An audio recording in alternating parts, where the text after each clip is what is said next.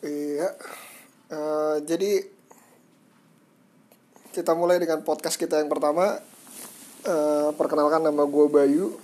Uh, Sebenarnya gak punya nama belakang, jadi gue pakai nama keluarga, pakai nama Tabu Sala.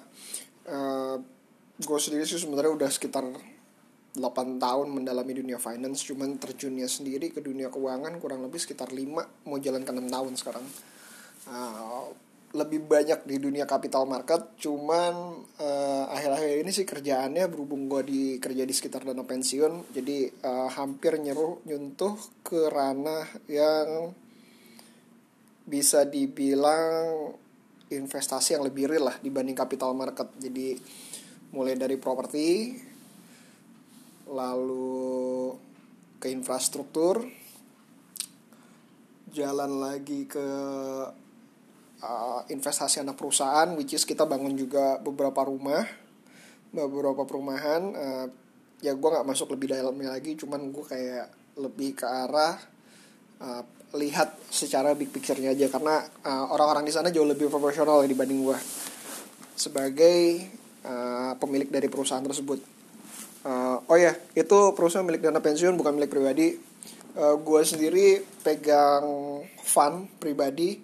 Uh, itu fun gue yang pertama dimulai waktu pas gue masih kuliah dan kebetulan gue baru mulai uh, cukup telat. Jadi kurang lebih enam tahun yang lalu dan sekarang udah jalan tahun ke-6 dan uh, bisa dibilang gue cukup beruntung dengan pencapaian gue sampai sekarang. Karena uh, selama empat tahun sebelumnya ketika di awal-awal uh, gue cukup lumayan bisa hidup dari sana.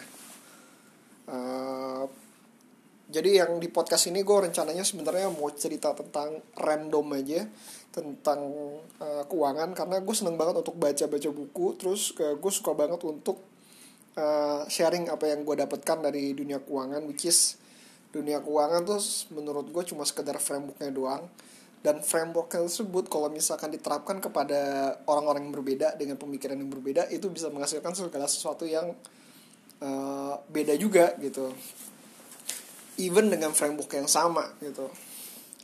Nah, itu yang menarik. Dan di sini yang garis besarnya sebenarnya kita bukan cari siapa yang paling benar sih. Kita cuma mau mencari uang di sini.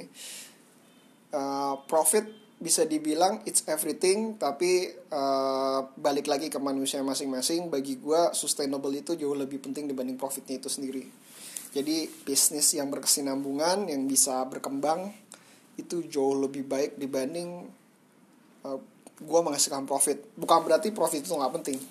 Cuman bisnis yang berkesinambungan itu jauh lebih penting kalau menurut gue uh, terus apa sih yang mau dibahas di podcast ini? Ya tadi gue mau ngomongin tentang finance uh, all about finance frameworknya, cara proses gue berpikir, cara gue ngambil keputusan di capital market, bagaimana cara gue membantu untuk perusahaan untuk masuk investasi, uh, even keuangan pribadi, uh, long story short gue sebenarnya cuma punya sertifikasi pasar modal uh, untuk mengelola pasar modal which is WMI yang cuma ada di Indonesia. Uh, tapi gue sendiri nggak punya CFP jadi uh, don't take it seriously apa pun yang gue omongin karena kita cuma ngomong secara random aja dan ini sebenarnya adalah pola pikir yang gue dapatkan dari lingkungan gue dan pola pikir yang gue olah sendiri. Jadi bukan berarti ini paling benar Uh, tapi ini adalah untuk membuka wawasan dan which is kalau misalkan gue dapat feedback uh, itu jauh lebih baik lagi. Dan gue gue seneng banget dengan feedback yang ada. Uh, langsung aja deh kayaknya gue juga uh, sebenarnya uh, cukup bingung juga. Karena yang dibahas sekarang sebenarnya adalah uh, keuangan itu cukup rumit ya menurut gue. Cukup rumit cuman kalau misalkan lu masuk ke dalamnya itu bahkan hal-hal yang rumitnya itu tuh sebenarnya nggak pernah ada gitu. Gue mulai tahu keuangan itu mulai seneng keuangan itu ketika gue lagi S1 dan S1 gue tuh di bagian komputer. Jadi gue informatika gue bisa coding uh, bisa dibilang gue cuma bisa doang coding tapi bukan ya I'm not the best. Karena gue nggak gue sendiri sebenarnya nggak uh, terlalu menyenangi dengan coding itu sendiri gitu. Tapi itu membantu dengan bagaimana cara gue melakukan pola pikir di dunia keuangan gitu. Alasan gue zaman dulu waktu itu masuk ke dalam ya, informatika karena gue ngeliat kayak Bill Gates dia bisa coding dia bikin Microsoft Microsoft uh, dan akhirnya sekarang jadi orang terkaya nomor satu gitu. Menurut gue ya kecintaanku bukan terhadap codingnya itu tapi gue ngerasa kayak coding itu bisa jadi jalur keluar untuk gue menjadi kaya raya. Which is it's true tapi ternyata gue gitu dalam perjalanan ya gue lebih suka masuk ke dalam dunia keuangan gitu. Jadi S1 gue salah jadi S2 gue gue berusaha untuk mencari uh, yang sesuai dengan minat gue gitu. Uh, rada klasik karena gue ternyata buku pertama kali yang gue baca adalah Intelligent Investor dengan kemampuan gue untuk memahami dunia keuangan itu sangat minim. Bahkan gue nggak ngerti PBV gue nggak ngerti ternyata book value sama ekuitas itu ternyata adalah sama. Uh, gue nggak ngerti yang namanya revenue bedanya revenue dengan net profit. Nah tapi gue berusaha untuk memahami buku itu dan itu cukup sulit. Bener-bener cukup sulit eh, gue bahas di buku itu tuh di blog gue singkat gue sih. Jadi dulu waktu itu gue punya blog di WordPress itu bayuhebat.wordpress.com dan gue di situ menuliskan bahwa uh, this is the best book uh, tentang keuangan.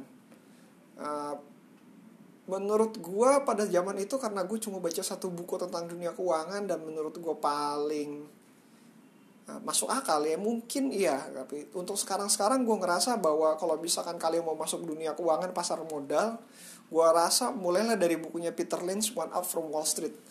Uh, itu jauh lebih friendly dibanding intelligent investor.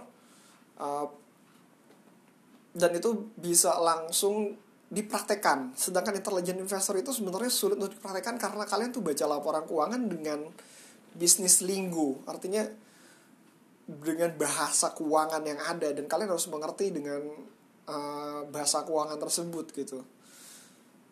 Uh, untuk awal-awal kalau misalkan emang nggak ngerti bisa searching di internet which is yang gua seneng adalah ternyata sekarang ada Investopedia. Jadi kalau misalkan uh, tinggal buka Investopedia uh, gue mau cari apa pun itu even dengan dengan gue sekarang setelah enam tahun gue di dunia investasi masih ada banyak bahasa yang gue sebenarnya tidak mengerti.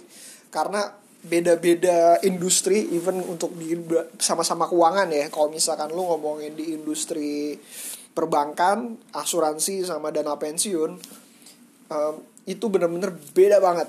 Beda banget tata bahasanya dan cara berbicaranya tuh beda banget. Uh, sebagai contoh di dana pensiun di Indonesia gain itu ternyata ada dua. Ada namanya realized gain sama unrealized gain. Sedangkan kalau misalkan di dunia yang lain investasi cuma ada satu which is realized gain aja. Uh, sorry uh, gain ya adalah gain. Mau dia udah direalisasikan ataupun tidak direalisasikan ya gain adalah gain gitu. Itu yang terjadi. Cuman ternyata di dana pensiun itu dibagi dua. Jadi investasi itu menguntungkan dari sisi yang sudah terrealisasikan dalam artian kalau misalkan ada sorry ada telepon. Nah mengenai tentang tadi yang realize unrealize ya balik lagi gitu. Uh, di sini uh, gue ngelihat sendiri sebenarnya ini adalah sebagai sebuah celah kalau misalnya ada manajemen mau nakal gitu. Kalau manajemen yang nakal ya mungkin dia bakal memanfaatkan peraturan ini. Jadi kalau misalkan dilihat kita lihat misalnya portofolio ada yang untung dari 20 perusahaan di portofolio tersebut ada 10 yang untung ya udah realisasi. Karena yang 10 yang 10 lagi kita nggak perlu merealisasikan. Dan manajemen-manajemen ini uh, menurut gua apa yang dilakukan legal karena itu berdasarkan peraturan yang ada tapi tidak beretika. Nah di sinilah menurut gua dunia keuangan itu lebih ke arah bahwa dunia keuangan itu tidak menjudge orang gitu menurut gue ya. Dari baik buruknya. Tapi itu berdasarkan nurani pribadinya manusia masing-masing tersebut. Gitu. Uh, di sini gue menarik adalah gue ketemu banyak orang di mana di dana pensiun ini gue ketemu banyak orang di mana uh, mereka ngasih banyak banget pelajaran gitu bahwa uh, di dunia sana sebenarnya gue uh, mata gue terbuka bahwa nggak semuanya yang terlihat jahat itu jahat nggak semua yang terlihat baik itu baik juga gitu. Dan cara-cara mereka melakukannya uh, itu bener-bener yang namanya clean clean karena berdasarkan peraturan mereka mengerti peraturannya. Mereka juga paham bahwa keuangan itu dan bagaimana cara uh, laporan keuangan itu bekerja. Kalau seandainya kalian tahu bagaimana laporan keuangan itu bekerja mudah-mudahan nah itu nggak ada lagi deh namanya ketemu ketipu sama investasi bodong gitu. Mudah-mudahan juga dengan meleknya kalian dengan dunia keuangan menurut gua itu akan jauh lebih baik untuk pribadi kalian dan mungkin bisa berimpact banyak kepada lingkungan sekitar. Gitu. Karena uh, fenomena yang terjadi sebenarnya uh, apa ya menurut gua gue banyak banget ngeliat teman-teman gue sendiri. Gue ngeliat lingkungan kerja juga gue ngeliat. Jadi ada banyak banget orang yang sebenarnya mereka bekerja sekeras tenaga dan mereka sebenarnya banyak banget di antara mereka ya nggak siap untuk pensiun. Uh, mereka lupa bahwa pensiun tersebut mereka nggak akan menghasilkan uang gitu. Uh, oh ya sekedar pemberitahuan pensiun kita tuh pakai masih pakai pensiunnya apa undang-undang pensiun zaman Belanda. Jadi uh, kita pensiun umur 56 tahun 57 tahun. Uh, tapi harapan hidup kita di dana pensiun gue aja harapan hidup sampai 80 tahun. Sebenarnya lo lo kayak nganggur 30 tahun gak ngasihin apa-apa gitu. Uh, tapi kita bakal ngomongin hal yang berbeda uh, apa yang bisa lo lakukan uh, ketika pensiun ketika lo pengen banget untuk menghasilkan lebih banyak uang lagi. Karena uh, ternyata ada beberapa celah untuk lo masih bisa bekerja di sebuah perusahaan ketika lo lagi sudah pensiun uh, tapi quote and quote itu tidak bisa dilakukan oleh semua orang. Gitu. Uh, apalagi yang gue pengen ngomongin tentang investasi. Sebenarnya uh, investasi itu cukup cukup cukup ini ya uh, dunia dunia investasi dunia keuangan itu sebenarnya cukup simple. Asal lo ngerti sebuah framework di dunia keuangan spesifik ya terhadap sebuah produk ataupun terhadap sebuah uh, kegiatan lo tuh sebenarnya harusnya tidak uh, tidak terjebak terhadap pilihan-pilihan yang ada gitu. Contoh kalau misalnya lu disodorkan dengan investasi yang dapat menghasilkan keuntungan 100% istilahnya dalam waktu satu tahun. Bukan berarti mereka tidak memiliki resiko. Semua investasi itu memiliki resiko gitu. Yang jadi masalah, lu cuma dihadapkan terhadap potensially upside-nya doang. Jadi cuma dilihatkan pada keuntungannya aja. Terus lu nggak pernah dilihatkan dengan terhadap kerugian yang ada di investasi tersebut. Nah itu yang sebenarnya uh, kurang dilihat lah, kurang dilihat. Jadi gue pengen banget untuk membagikan framework-framework yang ada di dunia keuangan sehingga ketika masuk minimal kalau lo nggak paham, lo bisa balik lagi ke framework yang ada, uh, pola pikir yang ada, sehingga lo nggak terjebak dengan pilihan tersebut. Karena uh, menurut gue jauh lebih baik tinggalkan hal yang meragukan dibanding lo jauh lebih baik lo tinggal meragukan dan menyesal ketika ternyata pilihan lo uh, meninggalkan tersebut salah dan investasi tersebut naik dibandingkan lo kehilangan uang lo gitu. Karena ketika lo kehilangan uang lo you are out of the game. Jadi lo udah gak main lagi di lapangan tersebut. Ketika lo kehabisan duit sudah lo out. Lo mesti balik lagi kerja lo mesti kumpulin lagi uh, untuk masuk ke uh, permainan ini gitu. Jadi ini tuh mirip-mirip kayak mainan dingdong lah. Kalau misalkan lu kehabisan duit ya udahlah lu lu selesai lah main dingdongnya gitu. Terus uh, gue mau share tentang buku-buku juga. Uh, jadi ada beberapa buku-buku yang gue baca dan ada beberapa yang gue baca ulang. Nggak banyak yang gue baca ulang uh, menurut gue tuh kayak buku-buku Peter Lynch uh, which is uh, itu tuh sangat mudah dan enak untuk dicerna. Dan itu menurut gue buku yang bagus banget untuk lo pelajarin.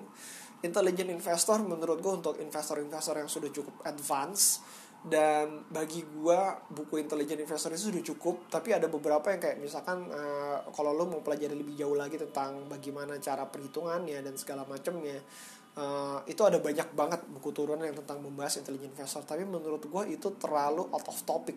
Jadi apa yang uh, apa yang ada di buku tersebut sebenarnya sudah cukup. Dan pengertian lu terhadap buku tersebut itu jauh lebih cukup dibanding lu mengambil pola pikirnya orang untuk mengambil pengertian dari buku tersebut. Uh, kayak gimana ya?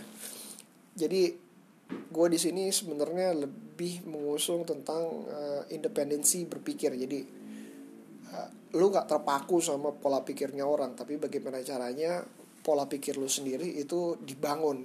Sehingga ketika lu menghadapkan masalah lu nggak perlu lagi nanya sama orang tapi lu balik lagi ke pola pikir yang ada karena independensi berpikir itu jauh lebih penting dibanding ngikutin apa kata orang. Ada banyak banget investor kita yang uh, pemula dan jujur ini cukup banyak banget di Indonesia yang akhirnya terjebak terhadap pola pikir ikut-ikutan bahwa investasi itu gampang. Dan mereka ngikutin ah yang penting gue bayar aja orangnya gitu. Gue bayar aja uh, gue bayar aja misalkan gue ikut membership gitu.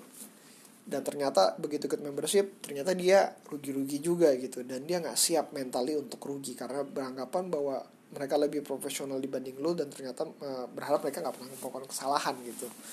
Itu ada banyak banget dan uh, itu terjadi di Indonesia dan saat ini. Uh, terus berikutnya lagi uh, tadi apa? Buku pola pikir framework. Uh, ya gue mau update lagi tentang masalah ekonomi yang bisa gue update yang gue pahamin aja.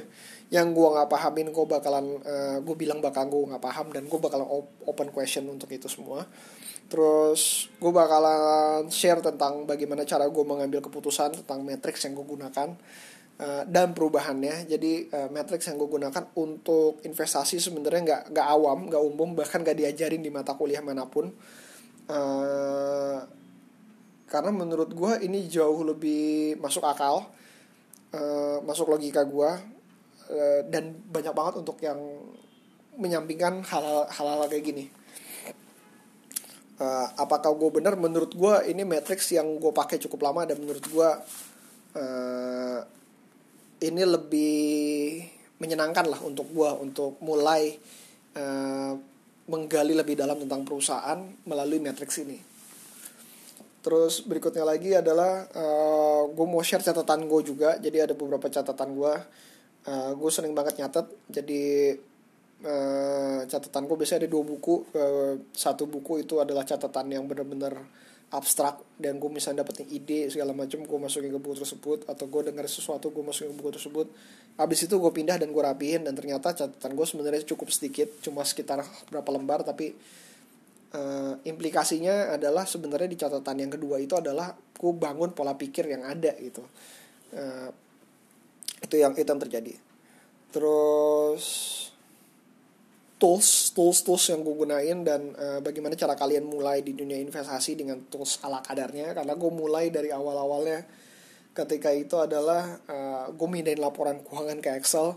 Gue butuh waktu satu minggu untuk pindahin satu laporan keuangan dan sekarang uh, alhamdulillah terbantu dengan teknologi yang ada dan gue berharap dengan teknologi terus kayak kayak gini uh, kalian juga bisa terbantu. Terus definisi-definisi yang menurut gue uh, bisa ditingkatkan atau jauh lebih baik lagi. Definisi-definisi tentang keuangan which is menurut gue definisi yang ada bukan kurang tepat sih tapi kurang lengkap. Kurang lengkap gitu. Kayak misalkan uh, definisi tentang seberapa murah pasar modal itu uh, kalau misalkan lu belajar di investment analyst di waktu kalau misalnya lo kuliah di ekonomi ataupun di uh, keuangan uh, dia mengatakan bahwa itu uh, murah itu berdasarkan harga yang ditawarkan berdasarkan penilaian. Tapi penilaian itu tiap-tiap orang dengan metode yang berbeda itu bisa berbeda-beda gitu. Bisa bisa banyak banget hasilnya yang beda-beda. Even dengan uh, dengan dengan cara yang sama. Misalnya kayak DCF DCF itu adalah discounted cash flow. Jadi intinya adalah sebenarnya sama aja sih dengan berapa sih jumlah cash yang bakalan gue dapetin dari masa depan sampai seumur hidup kalau gue tarik ke depan gitu. Duitnya belum ada terus udah gitu dibayang-bayangin dan ditarik ke depan. Jadi sebenarnya lu membayar sesuatu yang sebenarnya belum pernah ada contoh gini ya kalau misalnya gue investasi seribu do, seribu dolar lah gitu. Seribu dolar di satu warung anggap warung warung makan lah warung makan. Dia menghasilkan 10 dolar tiap tahun. Artinya kalau misalnya gue seumur hidup dapat 10 dolar 10 dolar 10 dolar. Nah itu tuh berapa sih sebenarnya angkanya kalau misalkan disekarangkan gitu? Itu aja banyak banget hal yang bisa bikin beda. Kayak misalkan inflasi tingkat inflasinya tingkat suku bunganya. Dan masing-masing orang punya ngomong tingkat suku bunga yang berbeda-beda. Ada yang bilang katanya tingkat suku bunga oh for your understanding Indonesia sekarang tingkat suku bunganya untuk SBN 10 tahun itu kurang lebih sekitar 9 persenan. Jadi kalau misalnya lu nabung sekarang untuk 10 tahun lagi nah lu ngasilin kayak 9 persenan. Belum dipotong pajak. Nah terus eh, ada yang pakai 9% tersebut, ada yang bilang katanya, oh enggak, saya nggak pakai 9%, saya pakai 9% potong pajak. Ada lagi yang bilang katanya, oh enggak dong, Indonesia bakalan jauh lebih baik. Kalau lebih baik, suku bunga bakalan turun. Jadi gue cuma pakai 7% aja gitu. Nah itu aja jadi perdebatan. Satu, Kedua, metode DCF itu sendiri, nanti growth-nya sendiri itu aja di perdebatan. Warung itu makan tersebut ternyata bisa bertumbuh misalkan jadi 20% tiap tahun gitu. Ada yang bilang 20, ada yang bilang 15, ada yang bilang 10. Masing-masing punya dasarnya masing-masing. Dan itu jadi perdebatan. Nah, menurut gue harusnya ada satu standar yang mengatakan bahwa uh, ini murah, ini mahal gitu. Mungkin relatif terhadap warung-warung yang lain, tapi menurut gue seharusnya ada satu standar yang bisa menyebabkan bahwa ini tuh benar-benar murah berdasarkan standar tersebut misalkan dengan DCF dengan uh, yang uh, dengan dengan metode yang sama harusnya menghasilkan suatu nilai yang bisa dibandingkan dengan benar gitu. Tapi di dalam kondisi ini ini sulit. Bahkan dengan kalau misalnya kita menggunakan metode misalnya kayak DCF itu sulit untuk membandingkan dua perusahaan sekaligus. Karena di CF itu untuk masing-masing industri itu punya masing-masing asumsi yang beda-beda. Even masing-masing perusahaan dalam satu industri. Sama-sama di asuransi sama-sama bermain di uh, asuransinya asuransi jiwa sama-sama investasinya di SBN hasilnya perhitungannya bakalan berbeda. Misalkan karena yang satu adalah swasta satu lagi adalah BUMN nah menurut gue itu sangat rasial. Karena mau BUMN kalau dia tidak bisa menghasilkan uang ya tidak bisa menghasilkan uang gitu. Mau dia swasta kalau misalkan dia uh, dia jelek ya jelek gitu. Seharusnya ada satu sistem yang mengatakan bahwa uh, bukan satu sistem satu matriks yang mengatakan bahwa uh, ini tuh bisa dibandingkan gitu. Nah itu yang pengen gue share. Matriks yang menurut gue uh, cukup ampuh untuk gue pribadi dan ternyata ada satu perusahaan cukup besar dan gue respect dengan perusahaan tersebut memakai hal yang sama terus dan menurut gue jadi uh, is uh, ya lumayan proven lah karena gue udah, uh, cukup 6 tahun lah uh, sayangnya yang nggak bikin dia proven adalah uh, dana gue cukup kecil nggak sampai triliunan gitu. Terus yang berikutnya lagi adalah uh, gue mau share tentang teknik-teknik investasi dari yang mulai gue emang gue kerjakan, yang gue akan kerjakan dan mulai yang gue emang seneng banget untuk lihat gitu. Contohnya tentang uh, I don't believe in technical analysis, tapi uh, somewhere out there ada yang untung banget, untung besar dengan technical analysis dan gue tahu orangnya gitu. Even ada satu perusahaan aset manajemen yang menurut gue pertumbuhan AUM-nya gede banget uh, dan dia menggunakan yang namanya quant. Jadi gak cuma sekedar technical analysis tapi mereka nyebutnya adalah quantum mental. Jadi quant plus fundamental. Dan quant itu ada di atasnya technical analysis. Karena dia udah nggak pakai lagi grafik-grafik yang uh, lu pahamin lagi gitu. Dia nyaris seingat gue dia bilang katanya ada sekitar 20 matrix yang uh, dia pantau tiap hari. Dan metodenya dia dia bilang uh, kalau hanya kita ngitungin indeks dan jadi kalau misalkan indeksnya turun dia pindah ke pasar uang terus udah gitu balikin lagi ke indeks lagi uh, itu sudah cukup menguntungkan. Tapi gue bahas lagi nanti lebih dalam lagi kenapa mereka menguntungkan dan kenapa menurut gue pasti ada batas uh, batas dari keuntungannya tersebut itu jadi nggak uh, gue bisa gue bilang ada nggak semua investasi yang keluarannya hasilnya wah itu adalah bohong tapi investasi yang wah pasti punya batas. Jadi nggak nggak serta merta lu kalau misalkan lu taruh duit lu 100 juta untung 100% terus udah gitu oh, kalau gitu gua taruh aja 3 miliar atau misalkan satu triliun gitu. Nggak juga pasti ada batas gitu.